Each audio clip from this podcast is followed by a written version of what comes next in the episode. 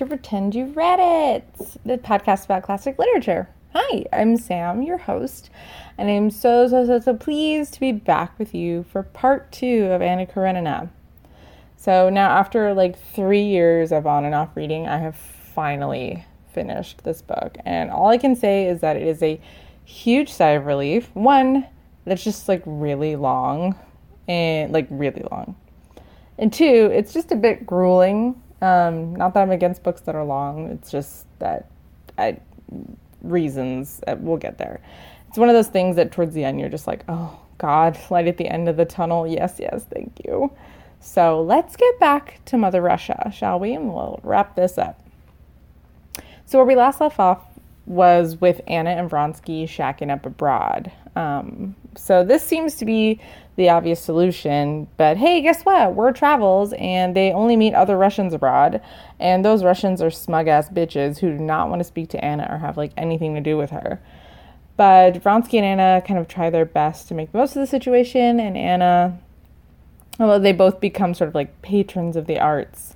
And Vronsky tries to become a painter, but it is noted that he basically he thinks he's super talented, but in reality, kind of really has nothing going on in that department. And there's kind of a funny bit about them commissioning a local artist who is basically like, ugh, I roll these rich assholes. Um, so that's kind of amusing. But uh, meanwhile, Levin is living in self imposed exile out in the country after the whole rejection from Kitty and contemplating the meaning of life and all of that. Um, during this, Kitty is abroad herself, living in like Germany, I think, at a hot spring or something. And she meets this one girl, Varenka, who is just like so pious. And she's this like adopted daughter of this other lady, Madame Stahl, and um, who's supposed to be this sort of like religious, super religious lady, but in reality isn't. But Varenka super is. And Kitty's like, wow, I want to be like Varenka, who's just like so pure and pious and la la la, and like such a good person, just without anyone asking her to. Uh, whereas Madame Stahl is kind of a hypocrite because she says she's really religious, but in reality is just kind of not. And yeah. Um, so that's all happening. And Kitty kind of has this like aha moment where she's like, oh, I really do love Levin and da da da. Even though I think she's like 16 this whole time, but okay. Um, so back to Levin out in the countryside, he's kind of like, well, yeah, maybe I'll marry a peasant girl since he kind of views the peasants who work on his land in this kind of weird, envious way. Um, initially, it kind of seems to be like the thing where, like, poor little rich boy envies the simple life. He just wants a simple life, you know, he just wants to get married and have a family and work the land and da da da. But we'll get more into that later. Um, bounce back to Anna and Vronsky when they decide to go back to Russia but live at Vronsky's country estate. And there they again try to take up some other hobbies to keep them occupied, like being philanthropists to like the local village. Uh, the reality is that Anna is blacklisted from society, and Vronsky is trying to show some solidarity and restrict his activities, uh, activities to uh, non-society things. However, his mom and friends keep inviting him to things, knowing full well that Anna won't be able to come, which is super shitty. Um, but nobody likes her, right? Even his own his mom is like, "Oh, like she's ruining your reputation. You need to just leave her and like, you know, move on and you know, get married actually, yada yada."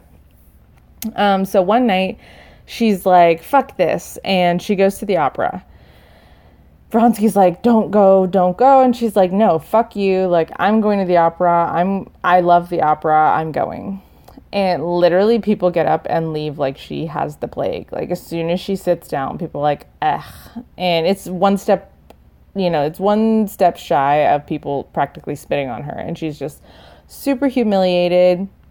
Um, but once again, I emphasize the hypocrisy of all this in that Vronsky shows up and it's totally fine. Like him being there is no big deal. But Anna has like a blazing thought sign on her forehead somehow, and it's just so stupid. But um, there were signs before sprinkled here and there. Obviously, you are building a relationship based on an affair, which is usually not a good sign. I mean, it happens sometimes and it works out, but like generally not. You know, is that is the exception, not the rule. Um, but around it's around this point in the book that you see the real signs of their relationship starting to crumble. And Anna becomes like insanely jealous over Vronsky's time. Um, and you just having him around, and he becomes like weirdly spiteful about that time. He even has a line where he's like, She may have my love, but not my masculine independence. And he kind of relishes in doing things on his own time without her. And I'd be lying if I didn't say that I sympathize with her in some way because she's getting the short end of the stick in all this, you know, especially for the time period and all. Um, but she also, you know, stews over her own resentment of him, which just, you know, it ain't healthy, girl.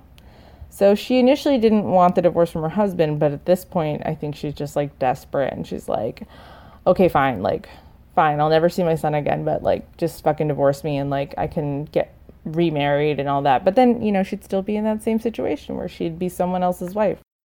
So Stiva steps in and tries to help arrange this divorce and meets up with Alexei Alexandrovich, aka Karenin, aka Anna's husband. Uh, since his sort of come to Jesus moment, he's become rather close to a Countess Lydia, who is sort of a religious fanatic. Um, and she's very into spiritualism and is kind of convinced Karenin to get on the bandwagon too. And they consult this psychic about whether or not he should get a divorce. And the drunk ass psychic says, nah. So that's basically the kibosh on her future, which is, again, such bullshit. But uh, Levin at this point runs into Dolly, who is visiting nearby. And she knows he has a thing for Kitty and tries to convince him that she actually does have feelings for him. Um, and uh, he refuses to accept this, but eventually kind of can't keep it out of his mind and he reapproaches her.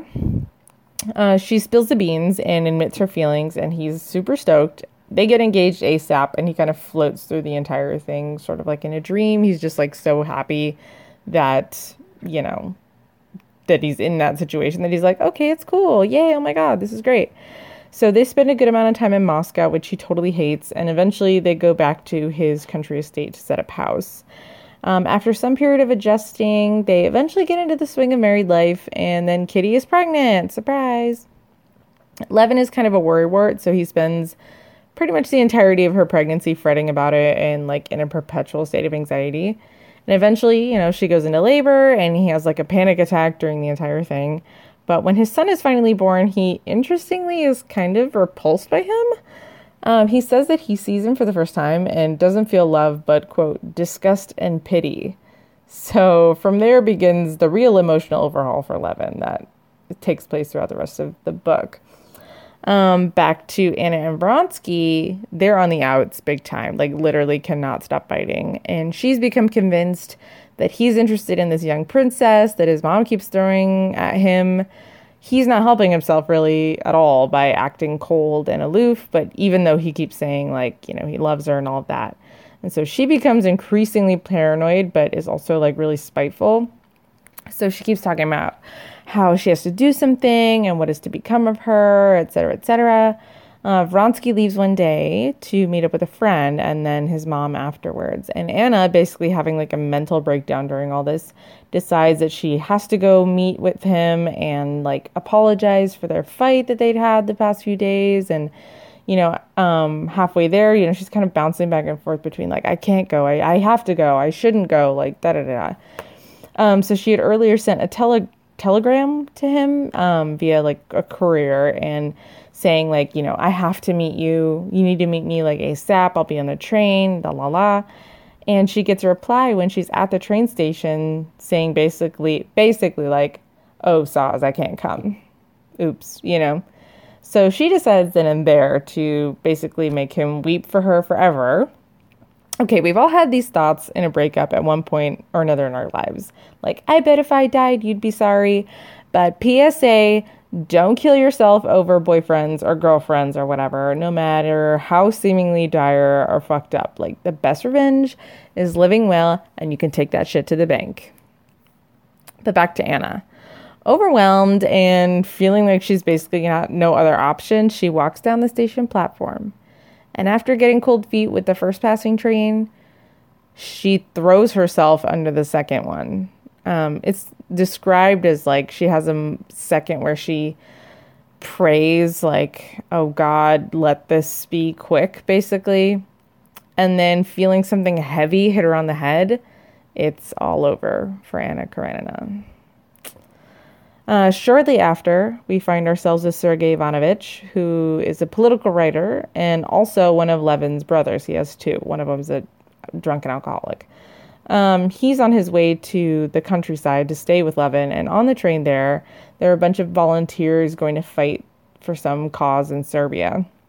He notices that one of them is Vronsky, and he has obviously heard about what happened. Everyone has. Um, and though he doesn't bring it up, Vronsky is visibly heartbroken and grieving.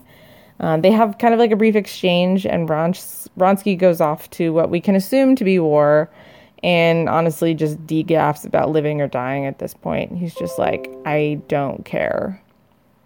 Uh, so Sergey makes it to Levin's, where Levin is having his own come to Jesus thing.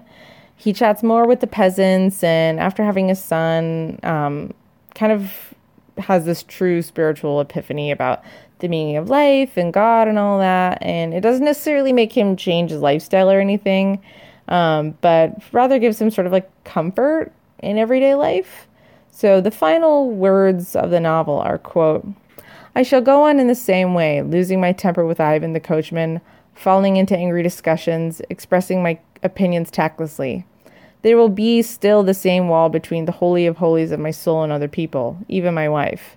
I shall still go on scolding her for my own terror and being remorseful for it.